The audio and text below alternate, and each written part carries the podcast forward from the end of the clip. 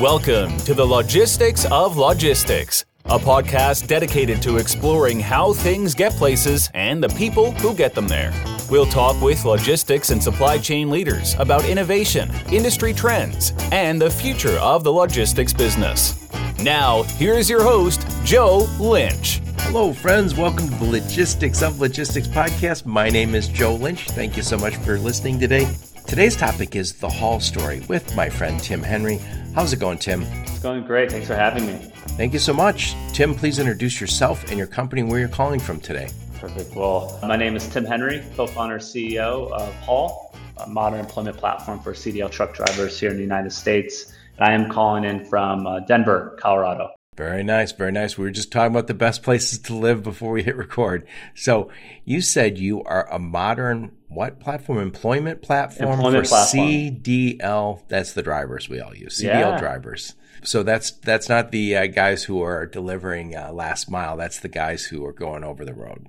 Yeah, well, uh, it spans the gamut. So drivers um, active on the platform could be doing local deliveries for for 3PL or actually doing daily regional runs for some of the most well-known for-hire carriers in our in, in the U.S. So it spans the gamut.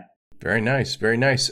It's something that's so so much talked about, which is this idea of we have a driver shortage. We have a driver shortage, and I heard, and I won't mention their name, but um, a CEO of a very large trucking company say in a meeting a few years ago, there never has been a time when we didn't have a trucker short driver shortage, and there will never be a time when we don't have a driver shortage. And it is a kind of a weird thing to say. And by the way, right now we're hearing so much talk of there's a teacher shortage.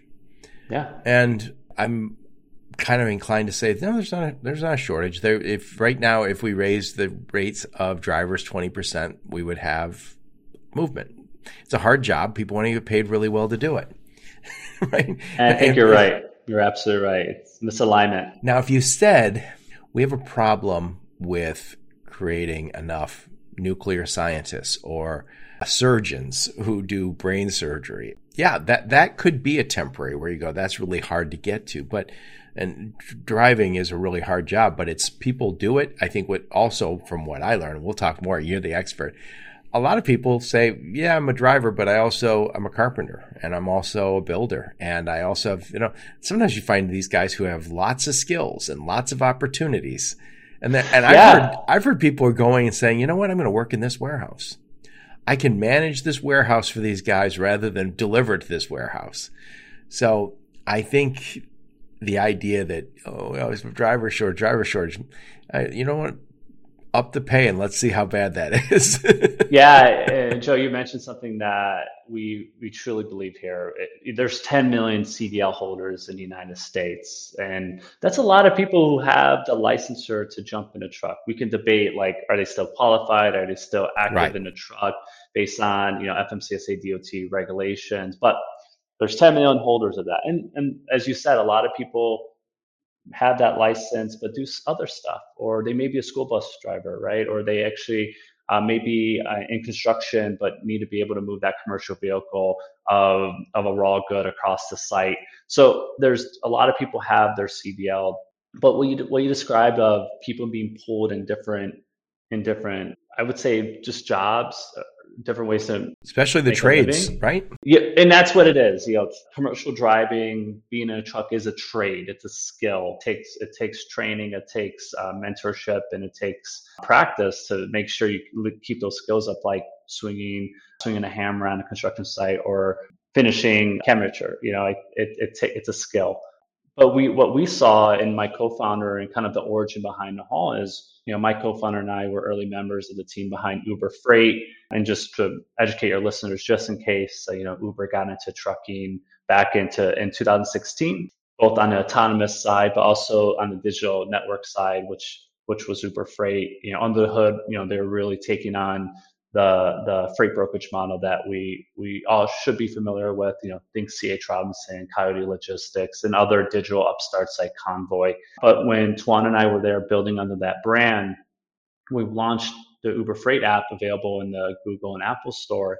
It wasn't it wasn't you know the owner operator or the long tail fleet you know fleet uh, carrier of five trucks or less who were rushing to the app and downloading it it was actually rideshare partners and uber eats partners who had their cdl but were working in the gig economy so joe i would even add one other thing you know the days of just competing for workforce in a truck from construction warehousing retail we got a new competitor we have the gig economy and that's always been the sandbox. It's like, okay, like it's it's even harder than ever. So what does trucking need to take on to to attract this talent that has seen has a lot of options? Right. Uh, don't answer this one yet because I'm going to ask it la- later on. And if I don't, remind me how how often are we seeing drivers leave to go do gig economy? Because I've said many times on the podcast we have a shortage of warehouse workers, dock workers. And I keep thinking, Tim, if you and I had the choice tomorrow Joe, Tim,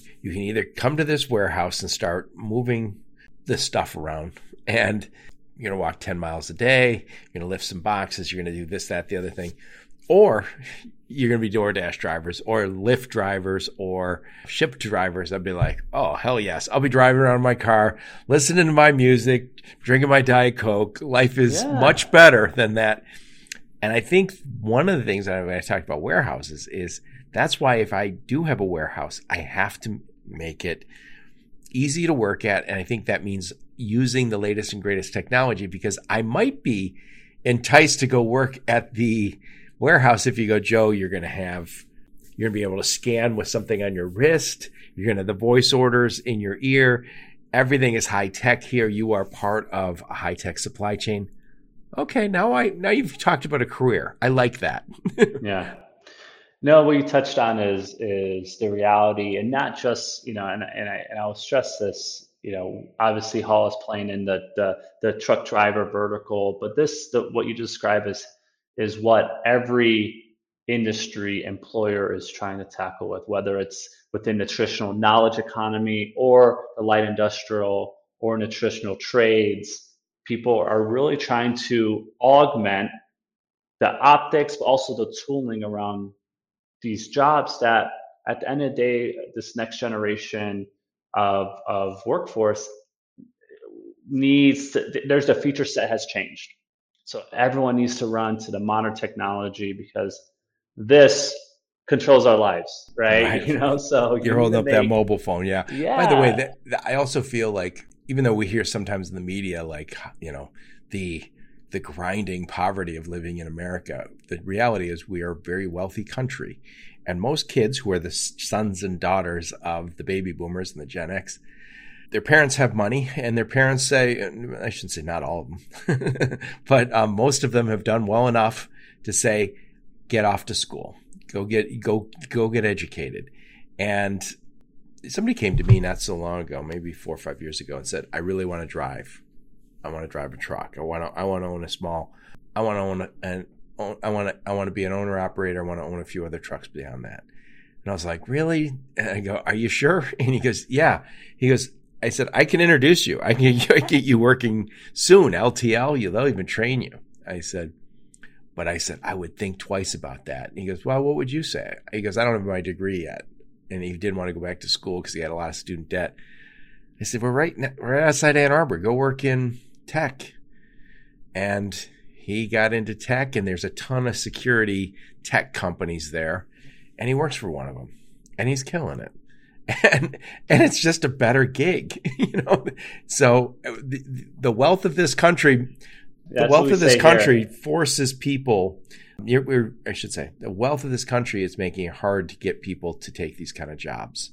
So we have to change. We have to change the experience. You know, uh, I, you know, my Tawan, my co-founder, I'll mention him several times on this podcast because you know he's building here with me. Is we can't make trucking less sucky, but we can change the the relationship people have with the career in trucking, and that is the sandbox that not only Haul but others need to be playing in because you know I take what we're building like you know I'm always going to vote for what we're building as best in class, but I will say is an existential supply chain threat if companies across the board, whether they're the trucking company themselves or vendors that are supporting them, we need to make trucking different. We, how we plan labor in the truck, we have to. It's it's my I feel like it's almost my national duty just to keep barking about this because people don't really understand that you know again I do agree with you there's always been a shortage but there's going to be a point where we just we just can't attract the labor in the truck to to conduct the work to keep our shelves.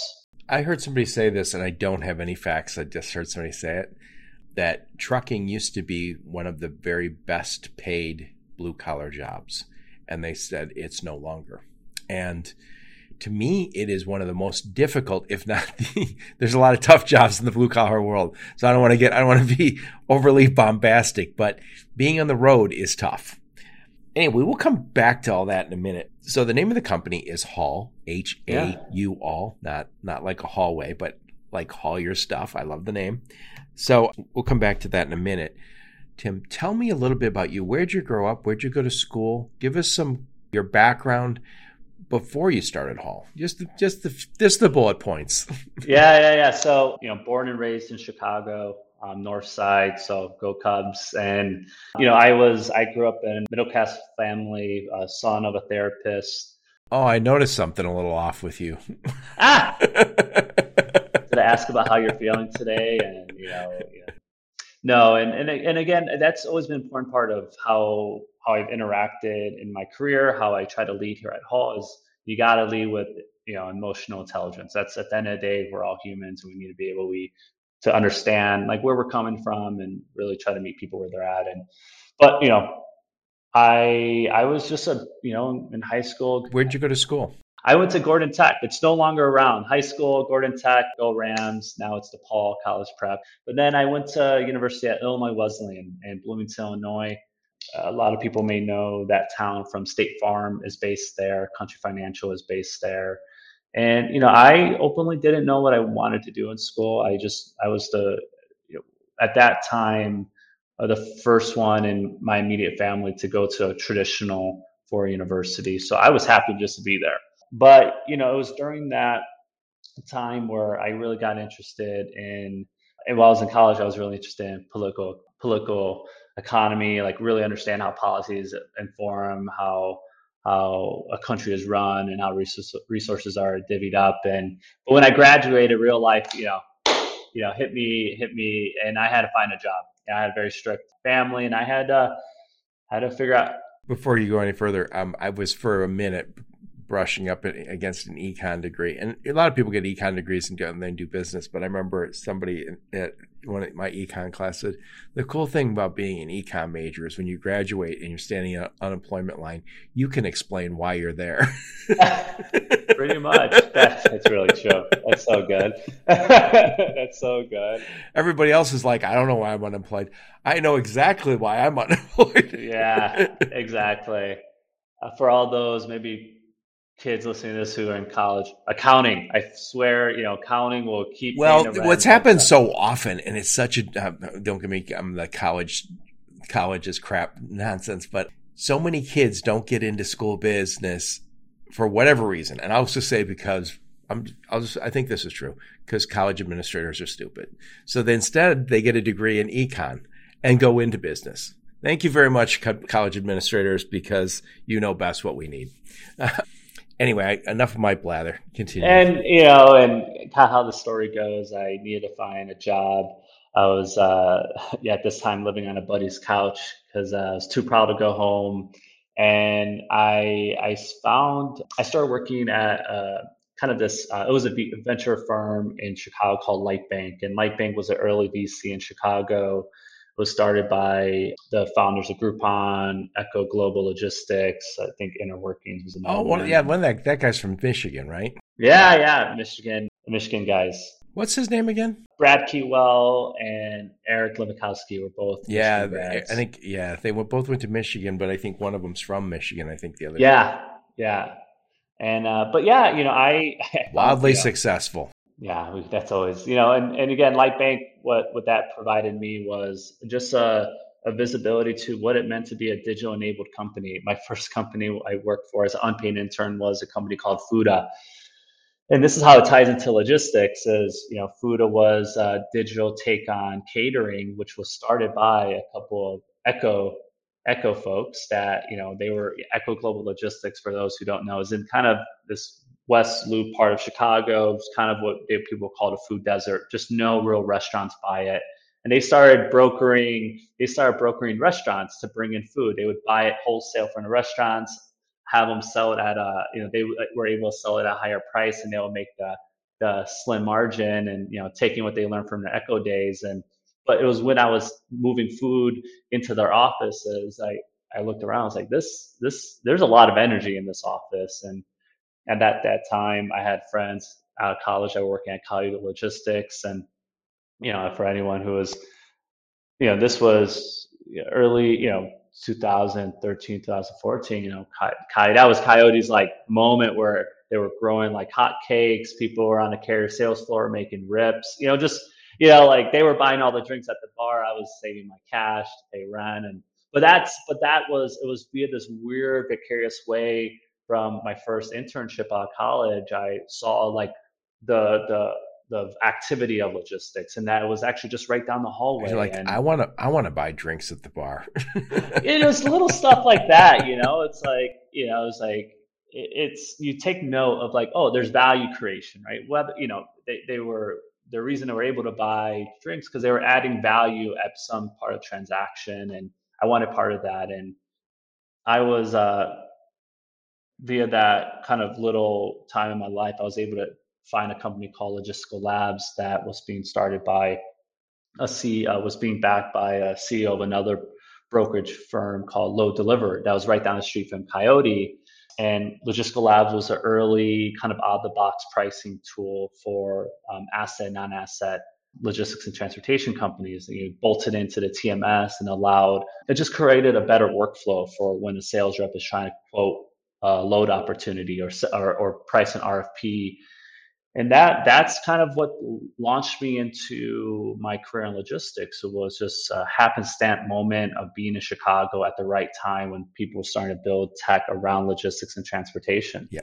and I think twenty five percent of all freight goes through Chicago. And I mean, those you're talking brokerages, but it it, it is everything a significant significant hub in America. And by the way, if you drive through Chicago, and my I have a family in Wisconsin, so made that trip a lot of times, a thousand times, a thousand times. And I have buddies in in Illinois.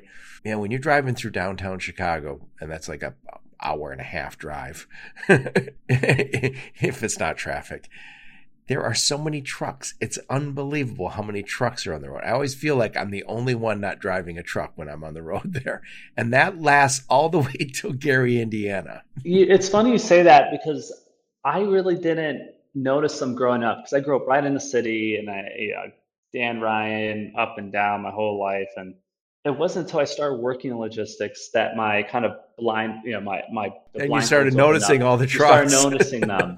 and it's so true. And I think that's a lot of, I think that's what's happening right now in like the logistics and transportation, broader supply chain space, because I think what COVID did was like, open, like reveal the curtain, like what, how that quinoa gets to the shelf you know, when people started saying the essential workers, you're like, and thank you all anyone who's an essential worker, but don't forget the truckers and the dock workers. They all started before the hospitals open. Yeah, and that that's totally fair. And it wasn't until like COVID, you know, and again, I I've been very fortunate in my career, but I definitely, you know, we all live in kind of this supply chain nerd bubble. But it wasn't until like Wall Street Journal started putting pushing out articles around why your stuff is not getting there where people at like a random restaurant be like, oh, like, yeah, the, dri- the drivers, I hear that's a big issue. I'm like, geez, you know, like, yeah. you know, like, so it just, you don't realize until you start. We, you know, we, it we took it, we took it for granted. So where'd you go from logistical labs? So I, that's, I joined Uber Freight.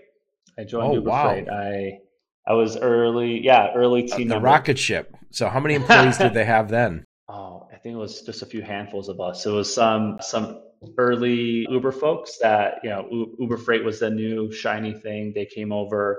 Some uh, early Coyote folks, and then a few ragtag people who probably shouldn't have been in the room, like me, just like in in in in in a in a, ware, in a warehouse in San Francisco. So did you move? I moved. I I, I left Chicago and I, I moved to SF and I called that home um, during those years, and, uh, and and called it home for a while until until I moved to Denver. So I'm curious, uh, how long did you stay over there at Uber? Not not too long. I you know I maybe uh, um, close to two years in.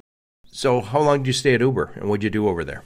Yeah, so I was at Uber close to two years. I initially came on to really take my pricing know-how I gained from Logistical Labs and and really help build the V0 version of pricing at Uber Freight. So I you know really helped scope out, educate the team on kind of the tooling we needed to price new load opportunities and take advantage of those RFPs in front of us. And so a lot of just uh, strategic operations, like how we needed to structure it, but also like help with the initial PRD to say, hey, engineers, data scientists. What is PRD? Product requirement document.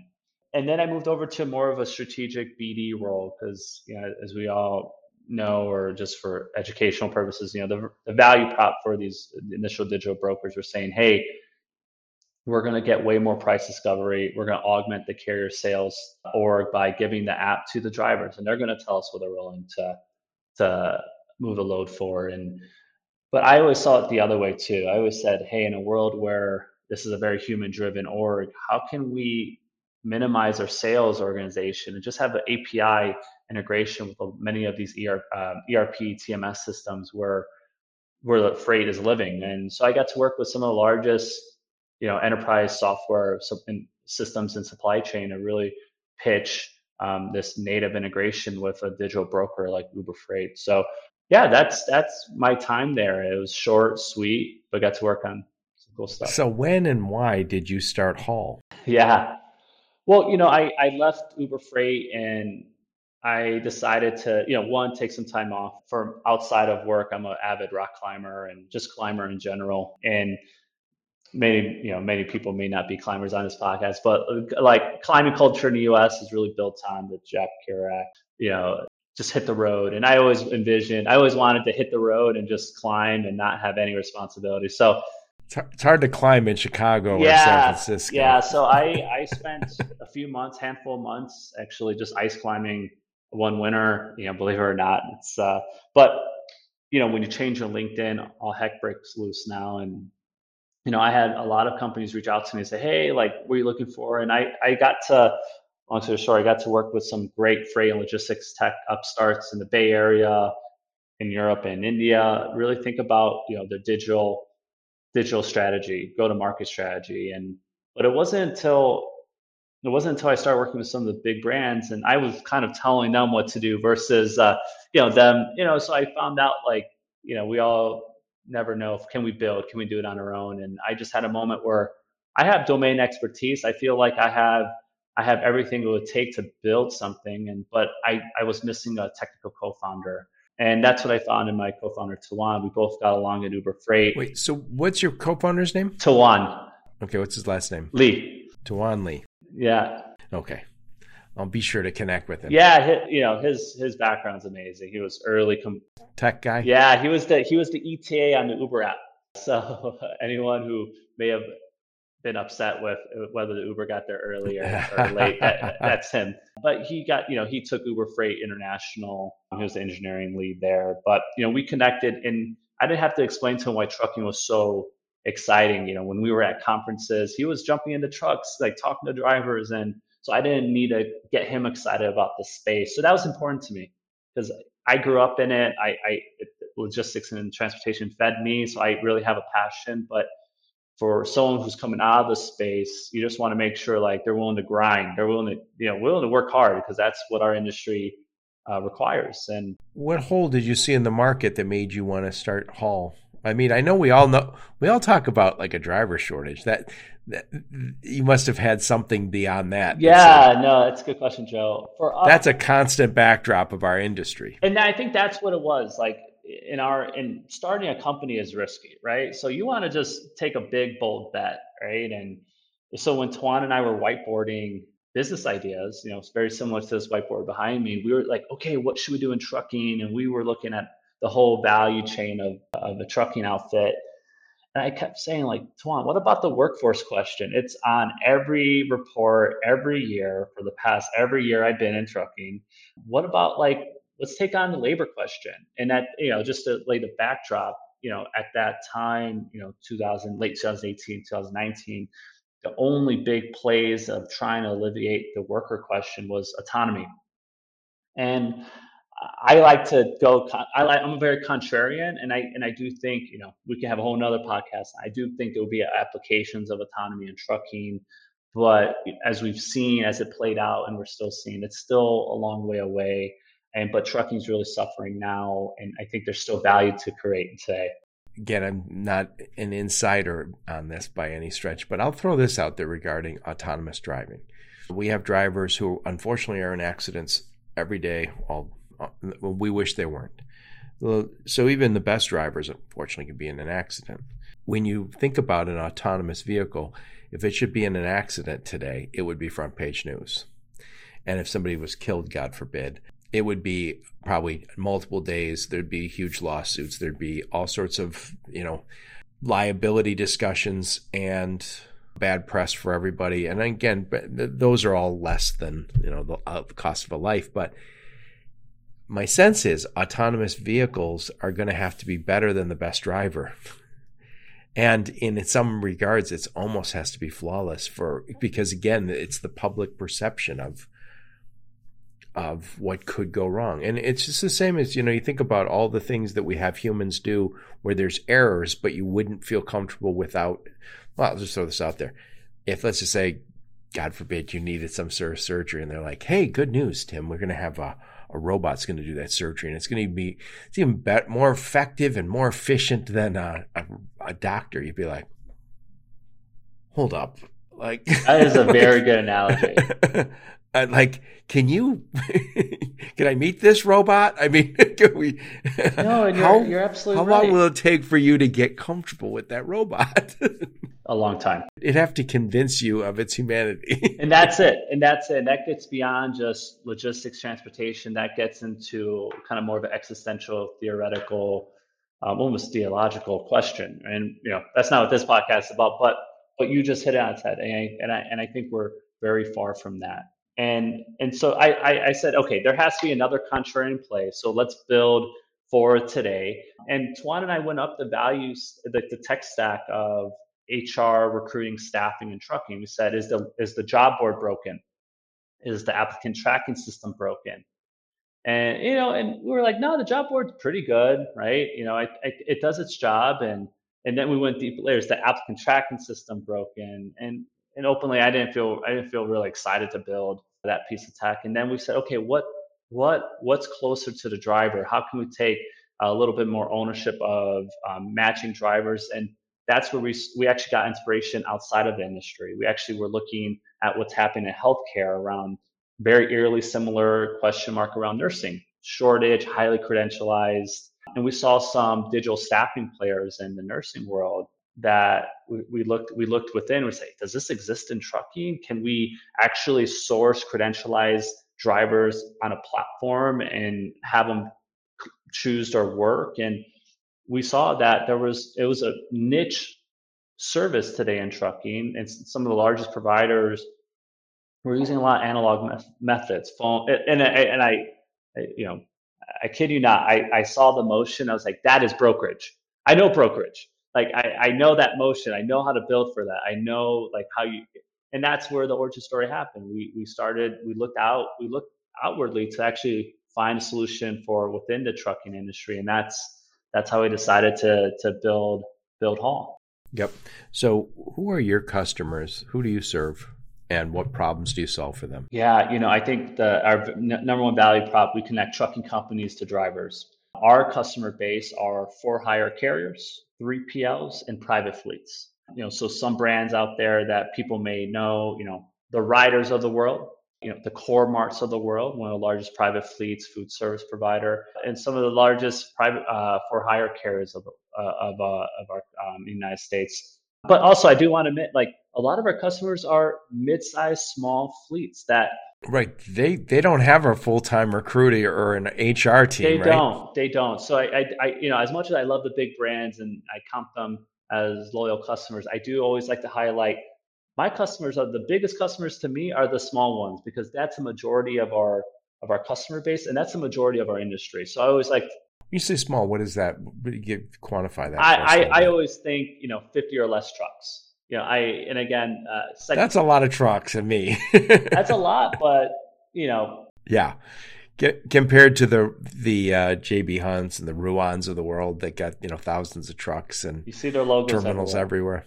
everywhere. Yeah. Well, not necessarily. I always say not necessarily. I joked uh, with the Ruan guys the other day that it's just it's Ruan inside, like uh, Intel inside, because so many of their trailers are yeah, that's fair. branded to their customer. That's fair. But yeah, more and more more and more companies are realizing I'm going to take my private fleet and have a trucking company manages a dedicated asset. But anyway, that's getting off tap off track. So you work, you help these under 50 uh, trucking companies, under 50 trucks that's that's your that's your sweet spot. Yeah, and know, so that's that's our. That's so I know that's one drivers. side of the equation. That's, we yeah, drivers, that's what right? like that's that's our biggest yeah. customer. You know, we in a world where truck drivers, commercial drivers, 3.5 uh, million of them active in the United States, that is one of the largest workforces in our country. And it's wild to think there's not a, a, a very curated job search experience for them and you know so when we build product we actually today you know just did a total uh, overhaul of our app and redeployed it and it's available in the google app and google and apple store really trying to make finding a job that matches a driver's preferences earning goals much easier you know and that and again that is us building for the driver. How do we curate the job search make it a little bit easier? Because at the end of the day I, I will say that i say this publicly the modern driver is more of a freelancer. They are optimizing their earnings and their preferences, and some compete, as we've competed in our career over that nice commute, maybe not the pay or that big pay, and maybe not many hours with the family. I've said this a number of times on my podcast. I might as well say it again. I feel like I'm, I'm one of the late, I'm one of the youngest baby boomers, and I would like to work until I, I have no reason to retire. I, I don't know what I would do. so the driver, the average driver age is well into its fifties, right? So I see a lot of those guys who are could live well into their nineties when they're 55, 60 years old, 65 years old, might still be young, young enough, vibrant enough, able, more than able to do that job. But I could see a lot of them saying, you know, my kids are grown. I don't want to grind like I once did. The kids are out of the house. I paid for the college I'm going to pay for, but I would love to work 10 months a year and then I'm gonna then I'm gonna go to my cottage or I'm gonna go to Florida or I'm gonna do whatever I'm gonna do.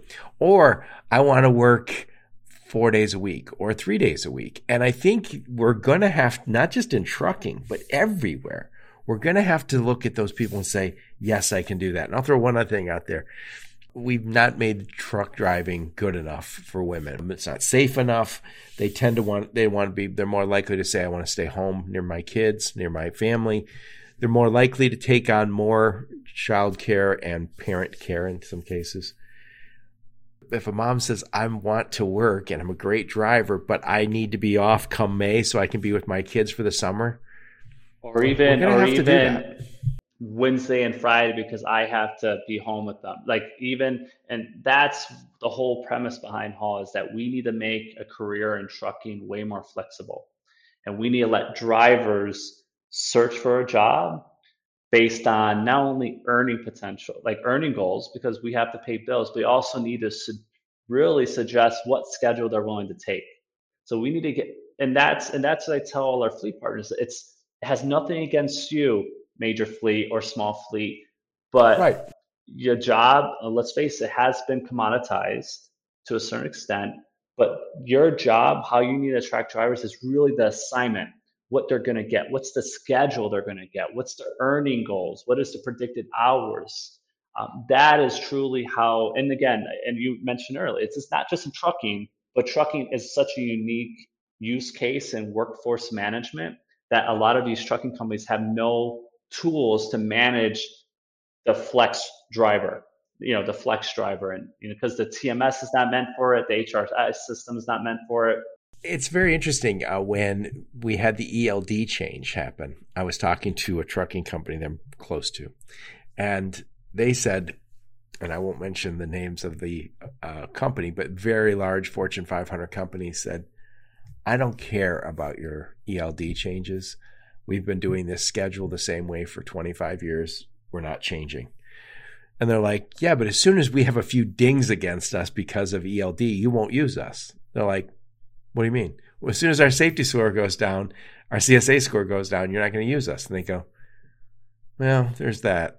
And so they're like, they basically didn't want to change the schedule that they've had forever since the beginning of time. And I understand that. If you're running a manufacturing facility or a, D- a DC and you say, I have these demands, I don't want a part time workforce, I, I understand that. But I think one size fits all doesn't work. And I think we're going to have a labor shortage for a while. As the baby boomers retire before their kids are fully up to speed, there is a lull. And by the way, it's not just here. We have a heard saw Elon Musk the other day on a little quick interview. I think it was on Instagram that I saw it. And they said, "What's the biggest problem that the world faces?" And he said, "Depopulation." China will be half the size in the next 25, 30 years. The US baby boomers, or the, our, our parents, I should say, were the only ones who had children after the war.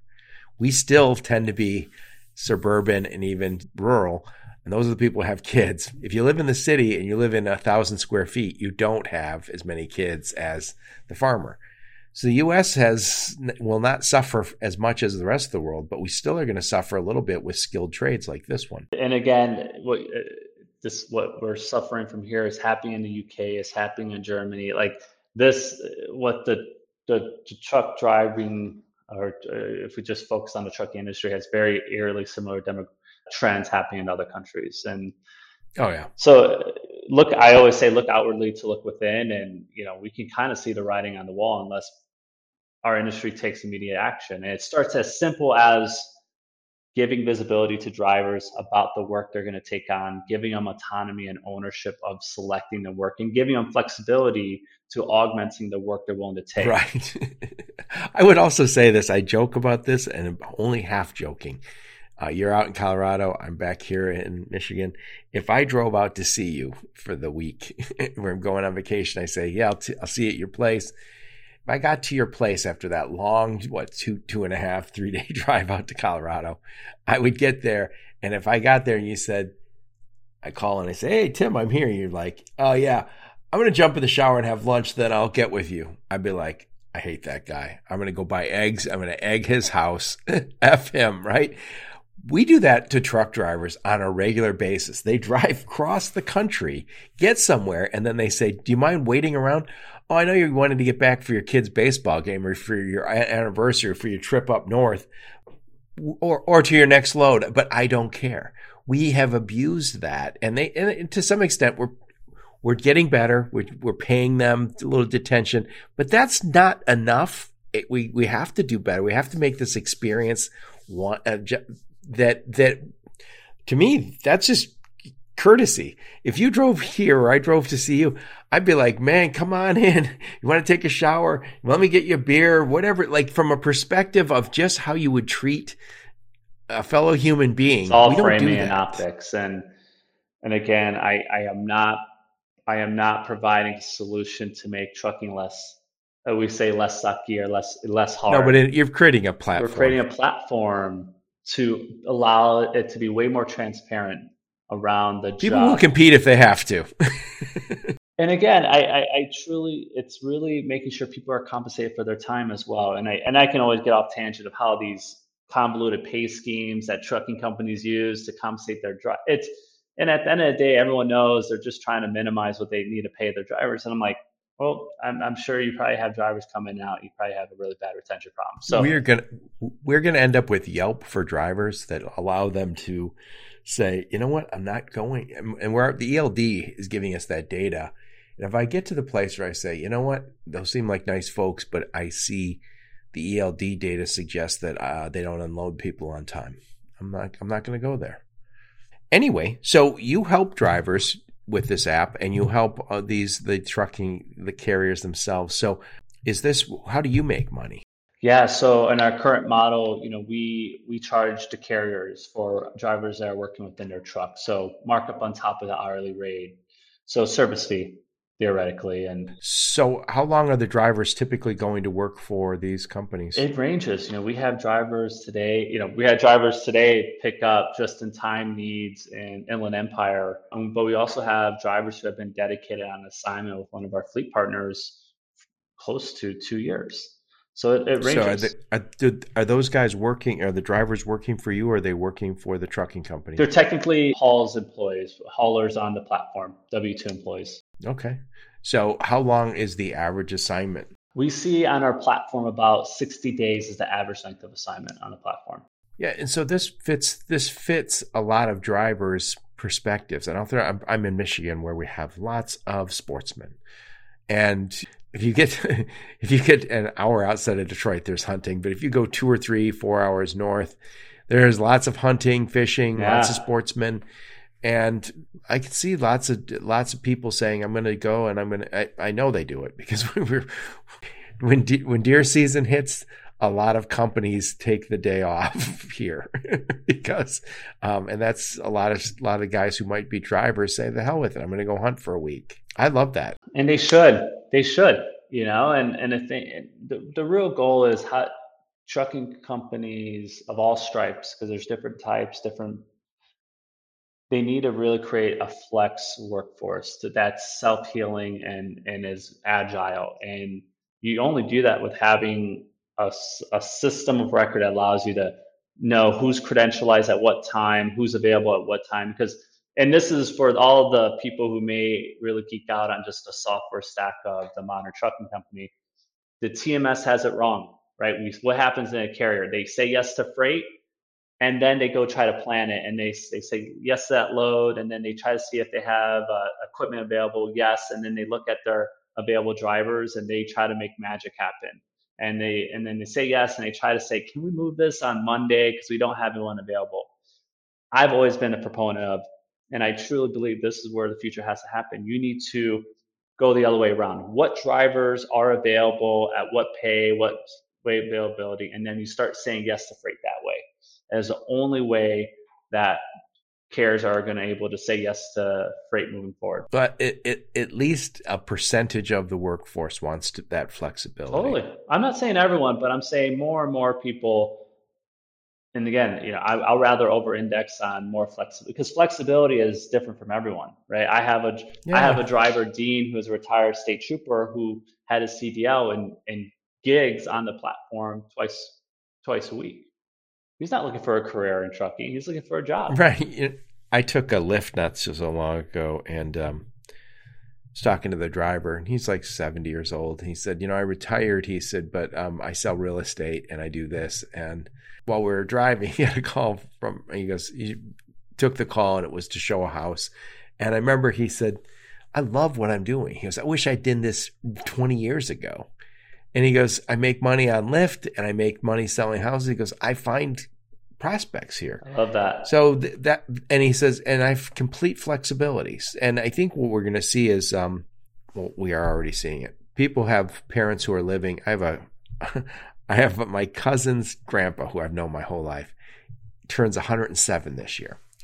Obviously, he needs a little hand here and there. We, a lot of us have older parents when you say, look, I want that, I want to be able to be with my mom or my dad or my uncle or aunt when they need me and that might mean I can't work a, a tr- traditional job.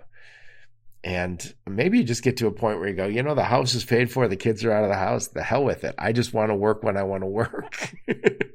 That's the reality that many industries are facing, and, and trucking just happens to be one of the largest ones. You know, so it, you know. So how many, t- how often, how long do people stick with the platform? So let's just say I, I'm, I'm a guy and I go and I, I work for 60 days for Haul, and then I decide I want to quit or the, the, the job ends and do those guys tend to come back? Do you see yeah, repeats? Yeah, we have close to uh, over a 90% repeat rate. So drivers month over month are so month over month, you know, that fluctuates. Platform within the 12 months, we see majority of drivers come back uh, to platform, you know, over 90%. So you don't think you can say this is what drivers all want, but it's certainly a segment of the driving population says this works. And yeah, and, and the goal is, I think we, you know, from, you know, kind of temp staff drivers, you know, we think of, we think of them as a SWAT team, people, you know, drivers that come in and help, help out a carrier. You know, we think this platform really can be expanded across all drivers. How, you know, because what we built from helping drivers really find that right job that fits them and their preferences and earnings, this can be applied for direct hire opportunities as well. And we see the platform expanding. You know, we, we really do that. You know, we're, we're really applying the right tech. Eh, yeah. I also know of a few brokerages that I've known along the way when when Christmas season comes, they're like moving a lot of Christmas trees and they'll say, you know what, we'll we'll lease a truck for 60 days or 30 days. And then they'll say, we need a driver and so they they get they hire somebody they're not they're not looking to hire somebody for the long haul and they don't have an HR team that is used to going out and hiring drivers so I imagine they're just looking for owner operators and who don't have a truck at that one minute. we'll call it just an, an, an operator. operator at that one minute. yeah. It's, it's an interesting, it's an interesting model. And again, I can see so many um, opportunities for it. And again, it's not going to be for everybody. And if you're running a factory, uh, I think you might say, I'm going to supplement with this because it makes so much sense. You, I love what you just said, self healing. Yeah. You know, we, we have had some tears in the supply chain over the last few years, and that is not going away. This, the challenges in Europe right now are bad.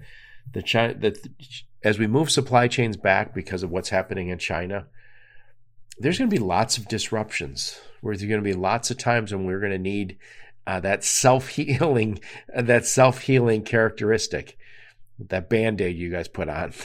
so it's a, it's exciting time to be in supply chain, whether in in the warehouse and distribution segment or in the kind of the over the road transportation or the freight. Pro- it's very exciting, and it's uh, I'm really excited to be part of it. Yeah, excellent. So I'm going to wrap this up, and I'd rather than be trying to summarize all of what we talked about, I want you, Tim, think about um, this. You can answer in any way order you want. What's next for you? What's next for Haul? And then what's next for the industry? And I say the industry, I'll just say it's driver recruiting, and uh, I should say recruiting and deployment. Yeah, yeah. Uh, what's next for me? Uh, I am scheming my next climbing trip out in the mountains. What's next for Haul? You know, we're going to keep building for the driver to make their job search even even much more seamless and and and for them. You know, we rolled out a for you feature just a few weeks ago, which curates jobs for drivers that match their preferences. Or we've actually today, so if anyone by the time they hear this goes to our website, will see a totally new deploy driver facing app that is makes searching for a job even easier again, as we're trying to really make it seamless for drivers to find job opportunities on haul. And then the next step is how do we broaden out our platform? Because a lot of the largest carriers in our country are really asking us, hey, like you're speaking to the drivers, you're getting in front of them, you're you're having success. How can we work with you? So again, we are really trying to further build out, you know, what this platform can be to address all drivers, not just this segment of drivers that may just want to be a SWAT team for every three months. Well, yeah, you know, I didn't ask the question. I have two questions now that you said it. Are you getting into gig economy drivers? Oh, I would like to say we're powering the gig economy. Like the so, last mile, the last no, mile. We don't. We well, actually, I, I will say we have only been supporting assignments on a platform that drivers are home every night. So daily, daily, regional, and dedicated local are, are are like 99% of all the assignments. So So you'll continue. Oh yeah. I'm assuming you have some sort of metric. How many how many drivers are looking at are looking at opportunities on your app every month? In the thousands. We have uh, just from individual drivers, and then we multiply that by recurrence. I think we have yeah, right, tens of thousands of uh, events happening on the app all the time. So it's just so it's it's rolling downhill, which is fantastic. Yeah. And, and, when you have ninety percent of the drivers repeat with you, that that's really really telling because it's not. It tells me they're not just looking and saying I'm unemployed or I'll try this once. They're like, I did it, worked. I'm going to do it again. even if we even if we double click on our retention numbers, we have a feature on our platform um, on on the Haul Driver app, Instant Pay, where we allow drivers to access their end of day, we're the only one in trucking allowing a driver to do this today. And I, you know, we every time a driver clocks out on the Haul app after assignment. They have access immediately to the earn wages on, on the Haul app. ACH, right? Dude, have, that's fantastic. We have 100% retention of, uh, of users using that app. So those that's why carriers are knocking on the door saying. It reminds me when I used to be like in food service, I was a bus boy, and uh, me and my friends also worked at the racetrack and they called us party boys. They had no idea how much partying was happening there. But, um, but I remember always having cash, which when you're, when you get tipped, when you, and I used to say, this is no way for an adult to live, but um, every once in a while you just want that money in your pocket right now. And, and if you can, if you can go to work and say, I just got paid, man. Everyone's life situation is different you know, we can double click on the kind of financial services typically offered to commercial truck drivers. But how if I'm a carrier and I'm trying to incentivize a driver to take this last minute Ex- uh, by the way, other companies are starting to do stuff like that where they're like making it easier and easier to get your money. And I love that idea. And and you know what? The, I will throw this out there.